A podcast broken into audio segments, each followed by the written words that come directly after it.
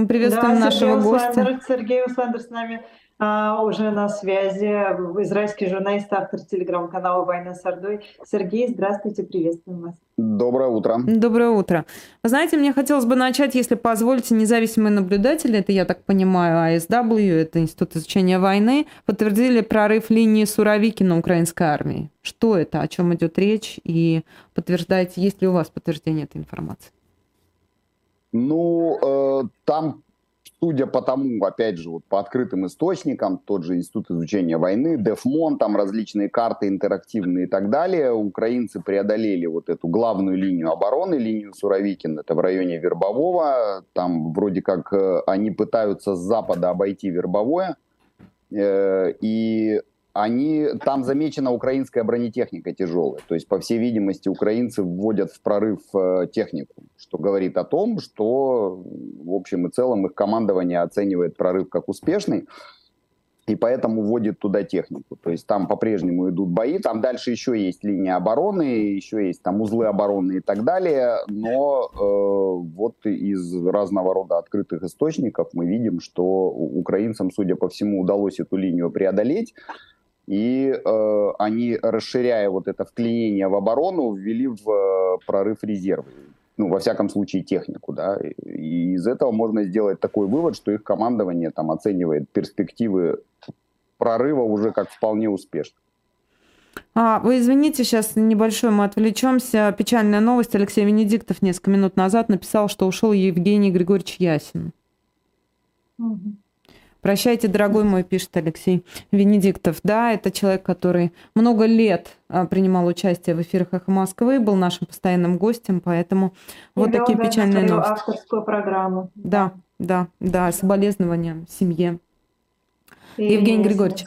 А, а, Извините, Сергей Ауслендер наш гость, я напомню. А скажите, а что, собственно, вот вы говорите, там еще есть линия обороны, а что она из себя представляла? Потому что много было вот эта линия обороны Суровикина, и что она из себя представляет по-прежнему, о чем именно идет речь. Много было иронии по поводу этих зубов дракона. Мы видим заминированные поля. А что еще? Ну как, это такая классическая, глубоко эшелонированная линия обороны, то есть это противотанковый ров, противотанковые препятствия, вот те самые зубы дракона, и э, сеть такая опорных пунктов, траншеи, там блиндажи, укрепления и так далее тому подобное. То есть все это тянулось там поперек всей Запорожской области и там на какое-то количество километров в глубину. Вопрос на самом деле не в том, какие там были накопанные э, траншеи, противотанковые рвы и так далее. Вопрос всегда в том, кто занимает эти линии обороны. Вот что важно, да. Ту же там линию Мажино немцы, считавшуюся вообще неприступной, абсолютно непреодолимой, немцы там прорвали буквально в течение, по-моему, одной недели или двух недель. А линия Маннергейма, которая вообще ни в какое сравнение не шла с линией Мажино, э, Красная Армия прорывала три месяца ценой совершенно чудовищных потерь. Все зависит от того, кто там находится, да, какие войска держат оборону, насколько они подготовлены и так далее. Поэтому если украинцам удалось преодолеть первую, вот не первую, а главную линию обороны, за ней там уже, естественно, резко снижается плотность минных полей, появляется пространство для маневра, и если они сейчас вводят туда резервы, то, по всей видимости, их командование полагает, что вот дальше возможно такое развитие, успех. Вот. Вполне возможно, что у россиян там проблемы с резервами, ну раз они туда с Купинско-Лиманского направления перебрасывают сейчас войска, и перебросили уже сейчас, да, с Бахмутского они не могут, поскольку те увязли там в боях. И вся история с Бахмутом, как мне представляется, с э, точки зрения украинского командования, в том и заключалась, чтобы сковать там войска и не дать их перебросить на Запорожье. Так что вот сейчас э, буквально решается судьба компании на Запорожье, как мне это кажется. Mm. Даже так? Wall Street, Journal была большая статья с ссылкой на американских военных о том, как значит, э, российская Минобороны адаптировалась, собственно, уже к войне и сделала работу над ошибками и как-то даже успешно к а, концу второго года войны а, адаптировалась к этому. Действительно ли это так? Не, ну очевидно, что они учатся и адаптируются. Это понятно. Они уж оказались такими не совсем необучаемыми, иначе это была бы вообще как бы для них катастрофа полнейшая. Вот, то есть э, они там научились пользоваться беспилотниками, да, вот они перешли к обороне, хотя многие вещи показывают э, такую не очень высокую адаптивность, на мой взгляд, российского командования. Это вот эти бесконечные контратаки, то есть вместо того, чтобы организованно отвести войска на следующий рубеж, они там вот беспрерывно контратакуют, там пытаясь отбить какое-нибудь село уже разрушенное в дребезги, типа Работина, например, да, и так mm-hmm. далее. Поэтому их адаптивность, она, она есть, тут спору нет. Ну, ж было совсем надо быть, было, было бы быть дебилами, чтобы к исходу второго года войны вообще ничему не научиться. Но, опять же, не стоит их адаптивности, как сказать, и преувеличивать в том смысле, что их система, вот иерархия военная, система, она по-прежнему работает вот все в тех же принципах советского времени. Такая жесткая вертикаль, отсутствие инициативы младших командиров там и так далее. Вот этот вот удар э, недавний по Севастополю и Черноморскому флоту, э, во-первых, ну, о чем это глобально говорит, да, вот такие вот удары по Крыму и вообще, что с Черноморским флотом? Ну, с Черноморским флотом все плохо, по-моему, э, насколько я понимаю. То есть э, Черноморский флот, э, кроме вот этих вот безумных абсолютно обстрелов украинских городов ракетами «Калибр» и «Оникс», ничего сделать-то не может, да, потому что флот предназначен для действий против флота. У Украины флота нет. Соответственно, вот как бы вся вот эта вот масса боевых кораблей, она представляет из не более чем мишень сейчас. Но это тем более это выглядит, выглядит э, странно, что страна без флота практически уничтожила российский флот, да, Ну, не, пока не уничтожила, но во всяком случае нанесла ему... Но показывает, что может. Потери, да. да, в кораблях, да. То есть вот это такой совершенно новый рисунок войны на море, потому что российский флот загнали в базы, по сути дела, да. Они все сейчас рядом вот, с Новороссийском сейчас базируются. Ну вот я знаю, что они после того удара, когда вот уничтожили подводную лодку и большой десантный корабль, они субмарины увели в Новороссийск. Угу. Вот. Хотя и до Новороссийска, я полагаю, можно будет там чем-то попытаться дотянуться украинцам. Скорее всего, они это сделают. То есть тот же Оленегорский горняк, насколько я помню, был атакован именно на рейде Новороссийска надводным дроном. Поэтому, э, кроме этого, это показывает, что украинцы обзавелись вот этими средствами поражения, дальнобойными тяжелыми ракетами, научились ими пользоваться, причем очень грамотно. И вот, собственно, по Севастополю прилетает теперь буквально регулярно. Вот штаб Черноморского флота развалили. Но, насколько я опять же понимаю, этот удар по штабу, он носил не символический характер. Вот просто попасть в здание и его разрушить. Опять же, пока из российских источников там такие очень есть косвенные подтверждения, там разных Z-пабликах там что-то пишут такое около того, типа вот там прощайте, братья и все такое.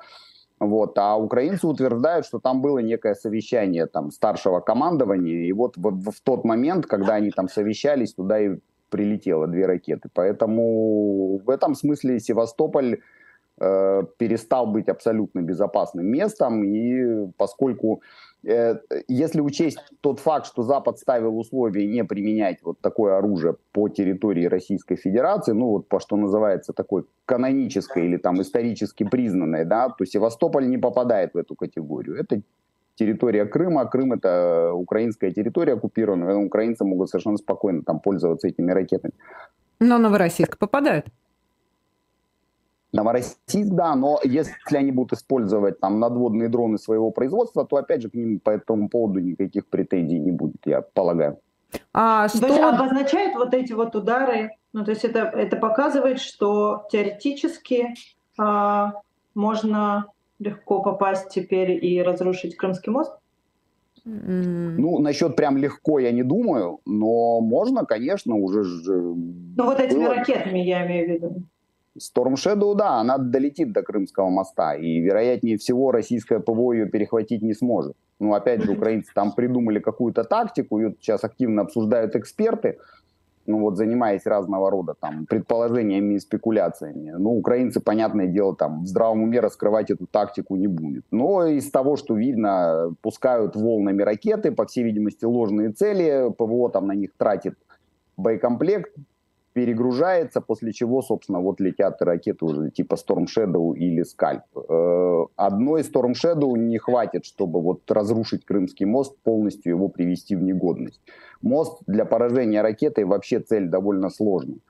Но я полагаю, что атаки на Крымский мост так или иначе будут продолжаться теперь э, до его полного разрушения. А что такое вот этот ата- Атакмс и как, э, что он добавляет? Что это за ракета такая и какие цели оказываются доступны украинской армии после поставок? Э, Атакамс – это оперативно-тактическая ракета. Что такое оперативно-тактическое? Есть тактическое оружие, это вот то, что применяется непосредственно на поле боя, да, в зоне ведения боевых действий. А оперативно-тактическое – это вот до 500 километров, то есть это воздействие в оперативную глубину от линии фронта. У атакамсов есть несколько там модификаций. Базовая 160 километров, 170 примерно ее дальность. И не очень такая больш... высокая точность, но есть уже вот эти блок 1А и так далее. Вот это вот то, что вот относится уже к высокоточному оружию, то есть 300 километров дальность и круговое вероятное отклонение 10 метров. То есть за 300 километров эту ракету можно положить в круг диаметром 10 метров. Вот такая у нее точность.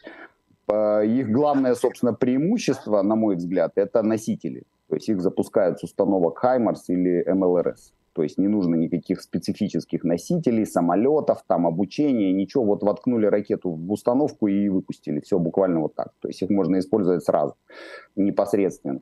Вопрос, опять же, какие дадут модификации, в каких количествах, э, но учитывая, что у Пентагона там по разным данным от 4 до 5 тысяч ракет, опять же, были данные о том, что Пентагон там как-то обсчитался, да, вдруг выяснилось, что их намного больше, чем, вот, чем, чем, чем думали. И я полагаю, что, опять же, это будет зависеть от американцев, сколько они их там дадут, ну, вот там 2, 3, 4 сотни таких ракет, это будет такое существенное усиление украинцев э, в плане дальнобойных средств поражения. А поражать такими ракетами можно вот такие всякие сверхважные цели, командные пункты, бункеры, склады, скопление техники. Там есть с кассетной боевой частью, есть с фугасной. Ну, mm. приоритетная цель это, конечно, я так понимаю, командные пункты. То есть вот уровня полка бригады и выше. Потому что их когда-то эти ракеты, собственно, и создавались вот именно для этих целей. И если в такой зоне поражения 300 километров окажутся все командные пункты, то это очень сильно может повлиять на управляемость войсками. То есть куда теперь эти командные пункты девать? Относить их за, я не знаю, там, в Таганрог куда-нибудь только, или в Ростов, я даже не знаю куда примерно их можно деть, для того, чтобы вывести их из зоны поражения, как произошло, когда появились Хаймарс, которые вот при дальности 70-80 километров э, GMLRS ракет э, очень существенно осложнили россиянам жизнь. Да? И там полтора десятка Хаймарсов вот на первом этапе поставленных, они же буквально вот парализовали российское наступление, снесли всю логистику. Поэтому это оружие очень серьезное, вот только вот мы не знаем ответа на два вопроса. Первый это сколько, а второй это какие. А скажите, они по боекам, ну в смысле по мощности заряда, они разные все или они, потому что мы в основном дальность обсуждаем, а насколько она мощная с точки зрения поражения? Ну порядка 250 килограммов боевая часть. Это, mm. это мощное оружие. Если кассетное, то там сотни вот этих суббоеприпасов, ну, сотни, грубо, бомбочек, да, то есть, которые mm-hmm. способны накрыть очень большую площадь. То есть, если такой ударить по аэродрому, допустим, у них есть разные как бы способы подрыва, или контактный при соприкосновении с целью, или воздушный, когда над целью подрывается и вот, вот рассеивает эти суббоеприпасы. То есть если над аэродромом, где стоят густо самолеты, такую подорвать, то может вывести из строя, там, не знаю, полтора-два десятка самолетов одновременно, если они не укрыты. А судя по тому, что мы видим, они не укрыты. То есть и там покрышками обкладывают. Шинами, шинами, сильно... да. Шинами это мы видели. Да, но угу. это не сильно поможет в данном конкретном случае. То есть это оружие, еще раз говорю, очень мощное. И оно очень дорогое, насколько насколько я понимаю, да?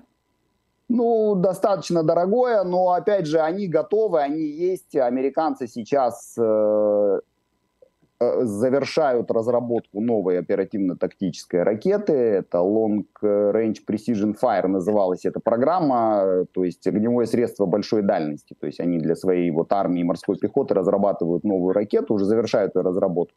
И эти атакамсы куда-то надо будет девать. И отличный способ их утилизировать – это передать их украинцам. Это вот на полном серьезе есть такой способ утилизации. Расстрелять боеприпасы, чем э, пытаться их там разделывать. Это дорого, долго, опасно и так далее. Так куда проще их вот отдать украинцам, да, и те их потратят там уже по своему разумению. Слушайте, так а почему с ними не да, справляются ПВО? Там какая-нибудь хваленая С-400? Потому что такое ПВО. А? Оно, по-моему, а, что такое ПВО, а. говорю, оно, по-моему, вообще ни с чем не справляется, вот, насколько мы видим. Там, если дроны долетают аж до Москвы, до Волгограда, mm. какое ж тут ПВО-то? Вот. Вообще атакам, учитывая, что это такая вот, ну, э, э, квазибаллистическая ракета, то и с ней вообще тяжело справляться системам ПВО в принципе. Вот. А уж российским так и подавно. Ну и плюс к этому вот украинцы как-то очень освоили вот эту тактику обхода, обмана ПВО и так далее. И поэтому, я полагаю, это будет такая очень серьезная угроза для россиян. А по итогам визита э, Владимира Зеленского в Америку вроде бы как обещают, что на этой неделе уже Абрамсы э, поступят в Украину. А насколько это может изменить ход э, боевых действий? Ну, их же речь идет про один танковый батальон, 31 машина. Это не так как бы много, вот, с учетом масштаба боевых действий, но где-то вот примененные вот одномоментно на каком-то отдельном участке фронта, абрамсы могут там повлиять на ход э, боевых действий на этом конкретном участке фронта. Это на 31 машину больше и лучше, чем ничего, как известно. Тут, Вообще, видимо, какую роль играют танки вот в, в, в этой войне? Средства поддержки пехоты в данном конфликте, вот, по сути, все вернулось ко временам э, Первой мировой войны, когда танки не играют самостоятельной роли, танки используются вот как артиллерийская платформа для поддержки пехоты, просто хорошо защищен.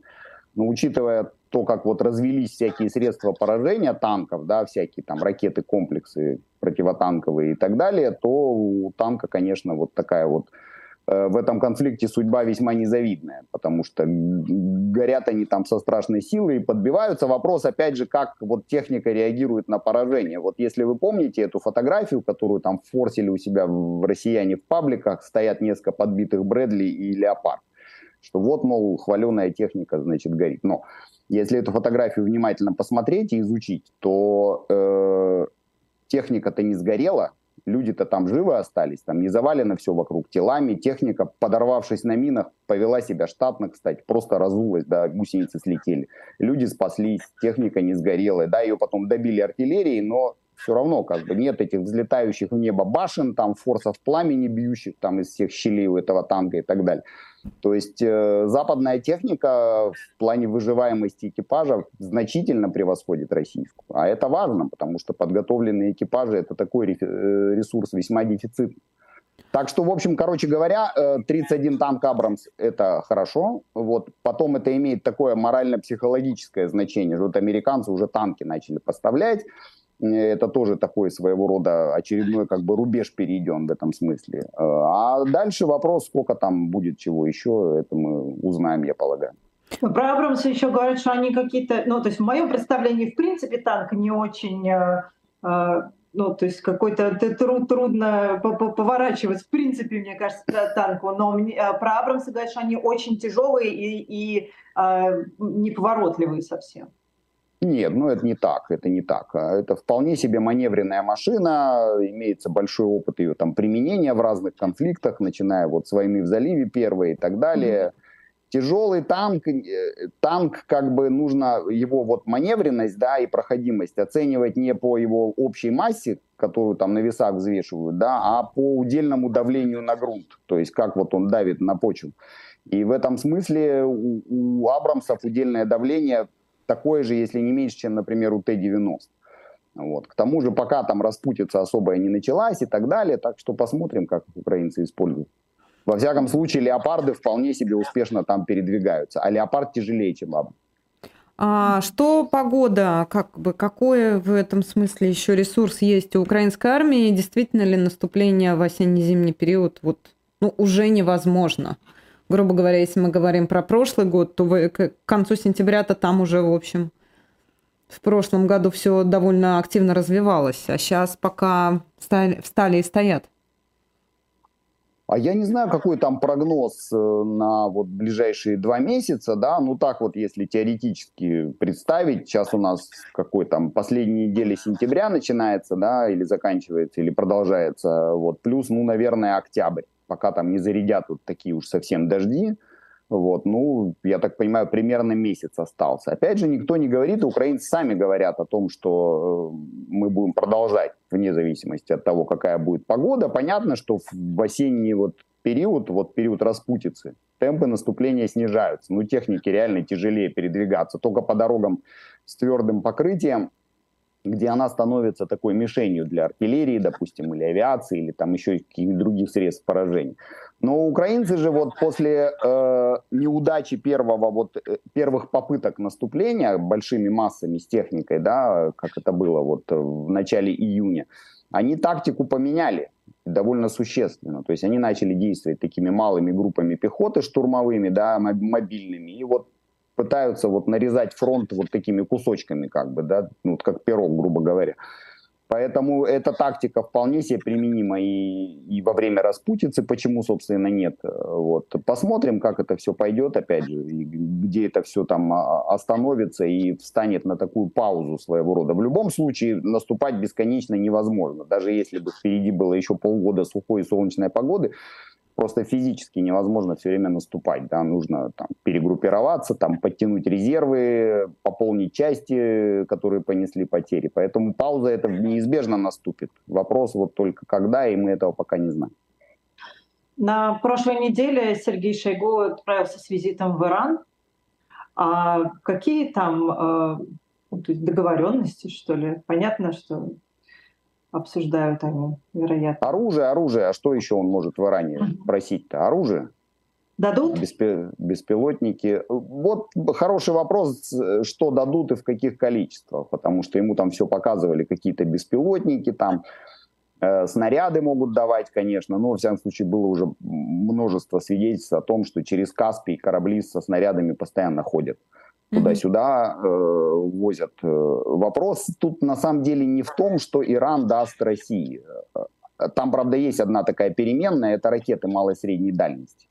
Но тут вот Израиль активно этому противодействует э, для того, чтобы они не попали на поле боя вот, в руки россиян. Об этом говорил наш директор Масада Давид Барне, о том, что вот была попытка со стороны Ирана поставить России ракеты малой и средней дальности, но она, вот как он выразился, была сорвана.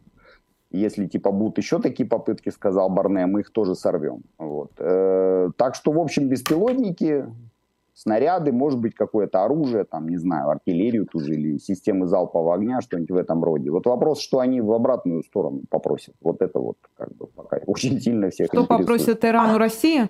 Да. М. А, простите мой дилетантский вопрос, а как Израиль э, помешает тому, чтобы дали вот эти ракеты? И как он а помешал это, уже? Этот вопрос надо задавать директору Масада, но он вам на него не ответит. Поэтому я, я не знаю. У Масада свои методы и технологии.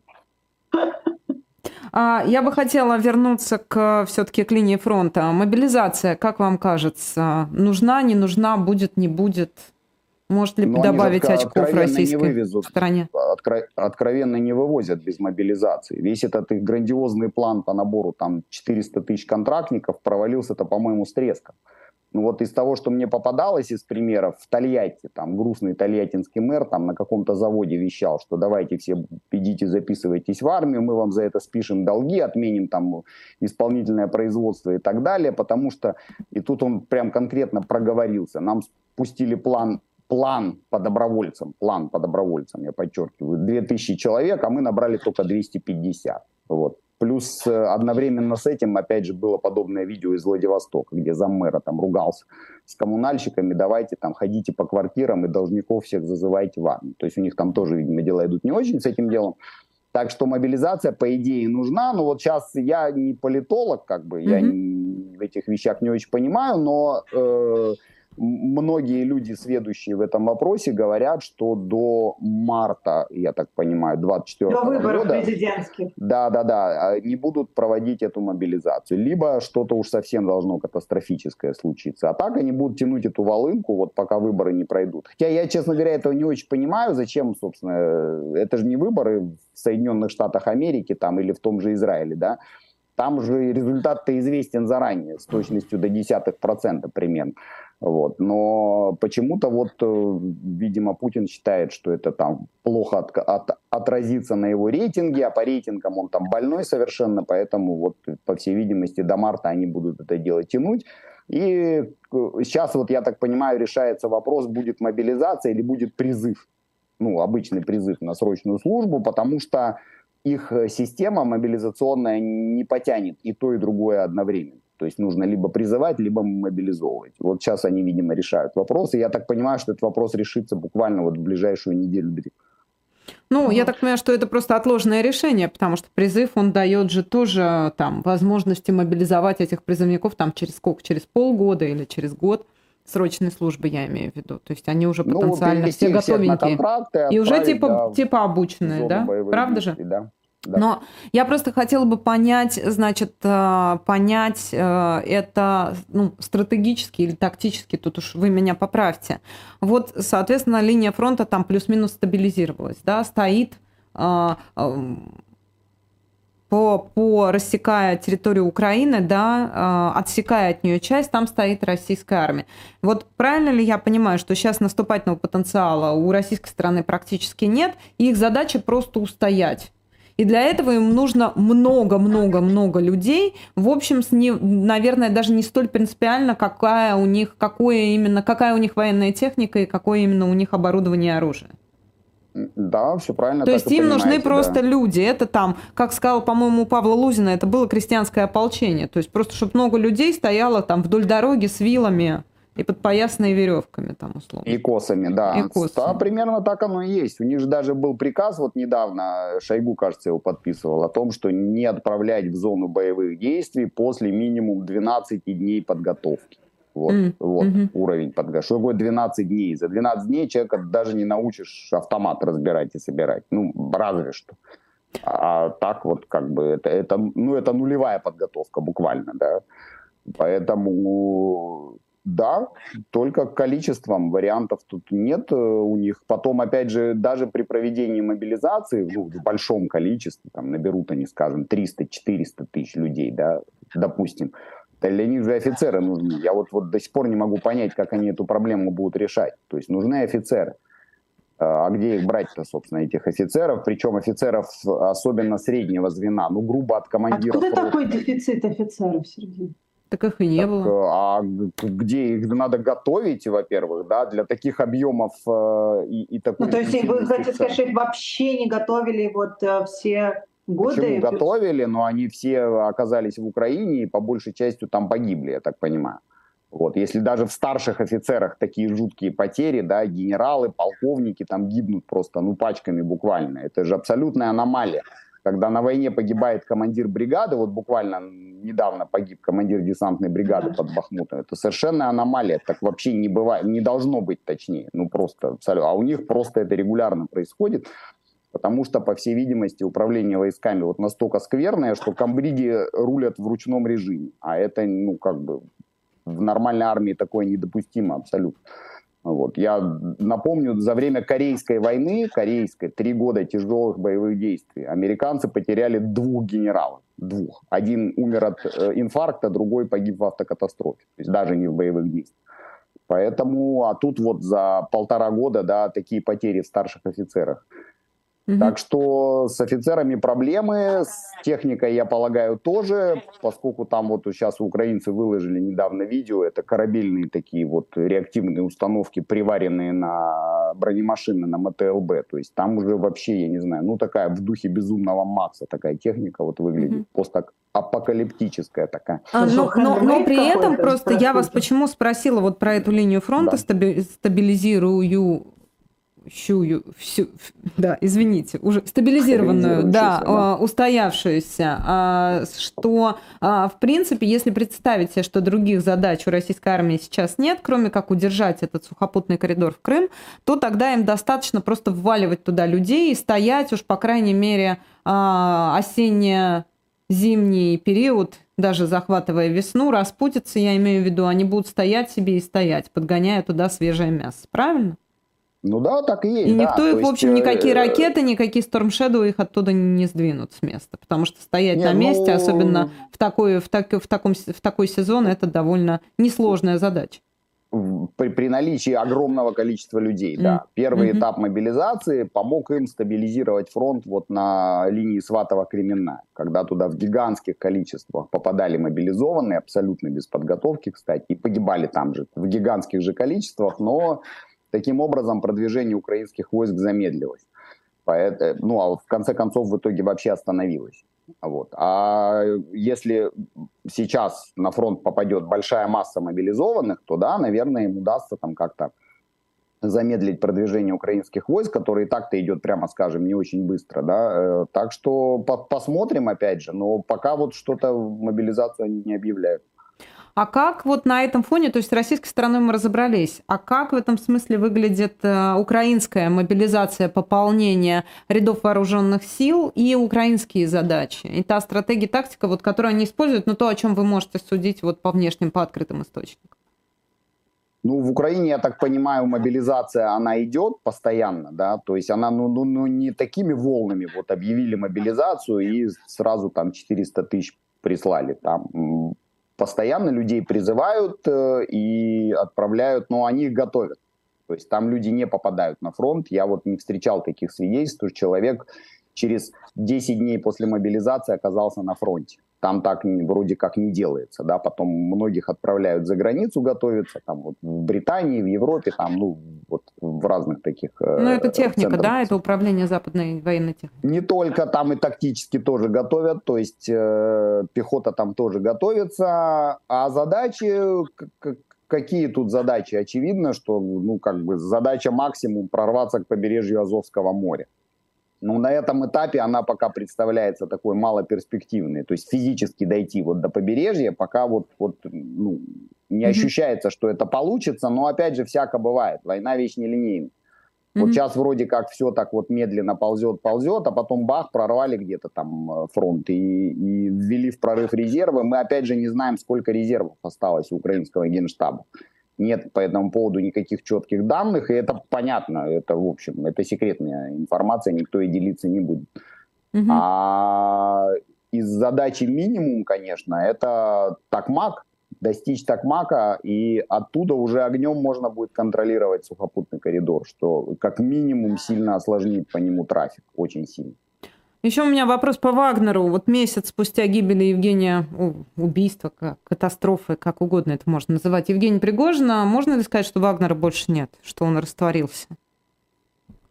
Ну, Вагнер же был, на мой взгляд, такой очень вождистской структурой, да, там все держалось вот на Пригожине, э, на его, как бы, я не знаю, там, авторитете и известности, да, поэтому, как э, я это себе представляю, сейчас Вагнер по кусочкам растащит, кто-то перейдет в армию, кто-то останется в Беларуси, кто-то поедет в Африку, там, перезаключит контракт с какой-нибудь другой структурой и так далее, то есть Э, ведь упоминания Вагнера, они же очень резко снизились после вот этого вот... Но меня это не в пиар-смысле интересует, а в военном смысле. То есть вот такая вот э, мощная, вождистская, при этом агрессивная, да, и, судя по всему, эффективная структура, хотя я не знаю, судить вам, я не специалист, может, я в этом смысле в большей степени жертва пиара. Она сейчас э, при той тактике, которую, а, и при том положении на фронте, которое занимает российская сторона, она просто не нужна.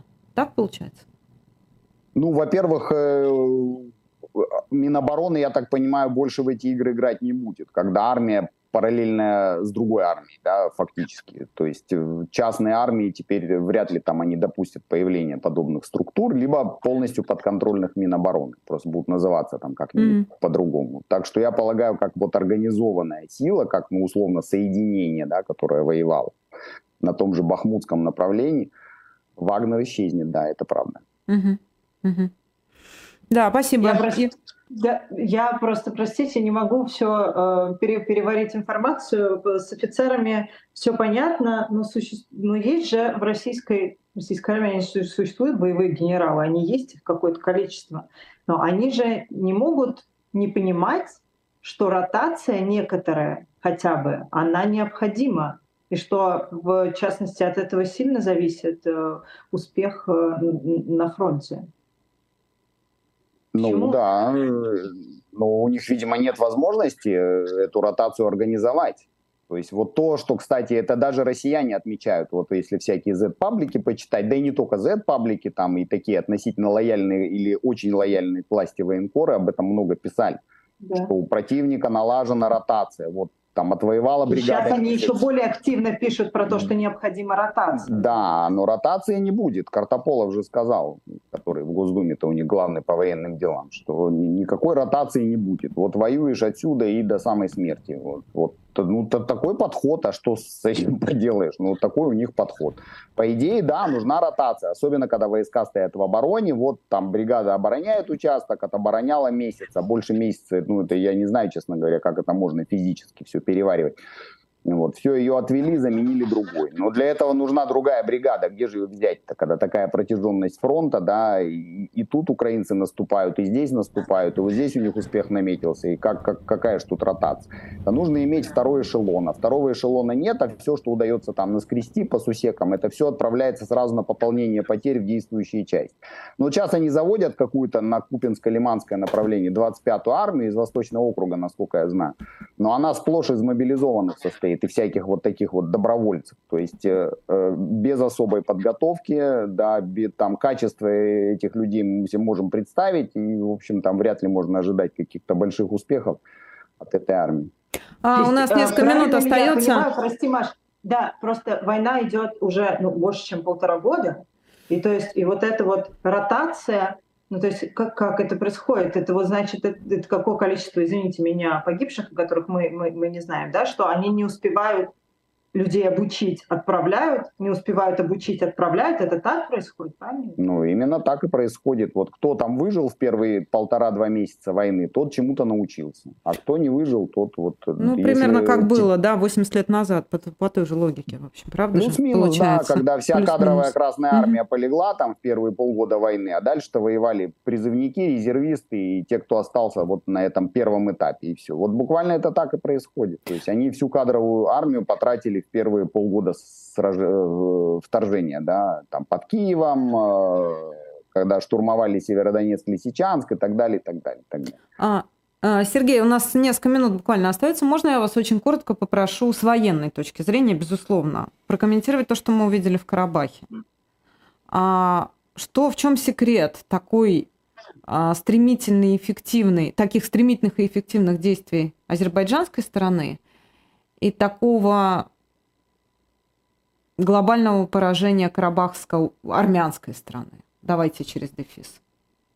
Э, из первой Карабахской войны, в которой победила Армения, да, Азербайджан потерпел поражение, утратил часть территории, обе стороны сделали очень разные выводы. Армяне почивали на лаврах всю дорогу, да, а азербайджанцы готовились к войне, потому что к быстрой войне надо долго готовиться. Вот они 15 лет потратили на перевооружение армии, на перестройку ее по такому уже скорее натовскому образцу, вот, на выстраивание отношений там с различными партнерами, там Турция, Израиль и так далее, да, то есть на закупки вооружений. Потом была вторая Карабахская в 2020 году, когда они поняли, что их армия существенно превосходит противника.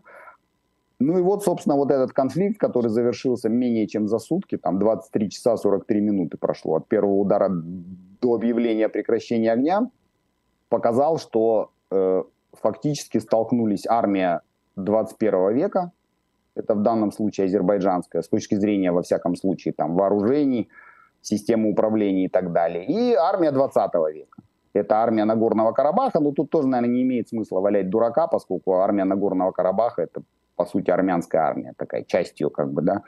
И все, вот э, и в течение суток, э, по всей видимости, армяне поняли, что э, сопротивляться абсолютно невозможно. Ну, ну как ты будешь сопротивляться, если ты слепой, глухой, и тебе по голове прилетают только эти дроны и ракеты, ты ничего сделать не можешь.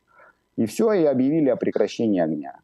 Вот, собственно, и все. То есть а, Армения реально вот эти 35 лет ничего не делала для того, и, чтобы... И, простите, все, что у них было, а в 2020 году израсходовали практически во время. Да, да, да, да, да, именно так. То есть э, никаких там средств ПВО нормальных не было и так далее и тому подобное. И в общем вот и все, собственно. Но мне даже интереснее. Об этом мы много говорили, кстати, по-моему, и с вами в том числе как раз в 2020 году в, к, во вторую Карабахскую, да, если можно так условно называть. А вот эти годы, вот эти два, да, или почти три года между 20 и 23 Ничего ну, не успели сделать, не смогли, денег не хватило, экономики нет.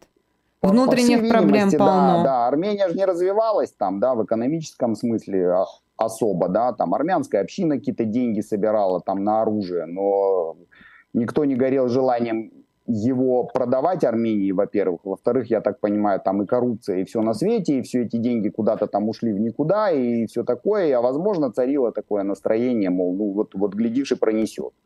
Но mm. у Азербайджана была такая четкая вот установка на то, чтобы восстановить свою территориальную целостность. Я сейчас не касаюсь там вопросов политических геополитических, опять yeah. же, не моя поляна совершенно. Но вот с военной точки зрения операция была исполнена совершенно блестяще. То есть быстро, четко нанесли удар, вывели из строя средства ПВО и наблюдения, противник ослепо оглох, все, а дальше бери его, в общем, голыми руками. И вот, слава богу, армянам хватило вот ума не ввязываться в эту войну, потому что это уже грозило куда более серьезными последствиями для Еревана в военном отношении. И на этом, собственно, кампания завершилась. Спасибо вам большое. Сергей Ауслендер, израильский журналист, автор телеграм-канала «Война с Ордой», был нашим сегодняшним гостем. Спасибо До вам, свидания. Сергей. Спасибо, Сергей. Да, ты знаешь, э, единственное... Ой, все, у меня зависло.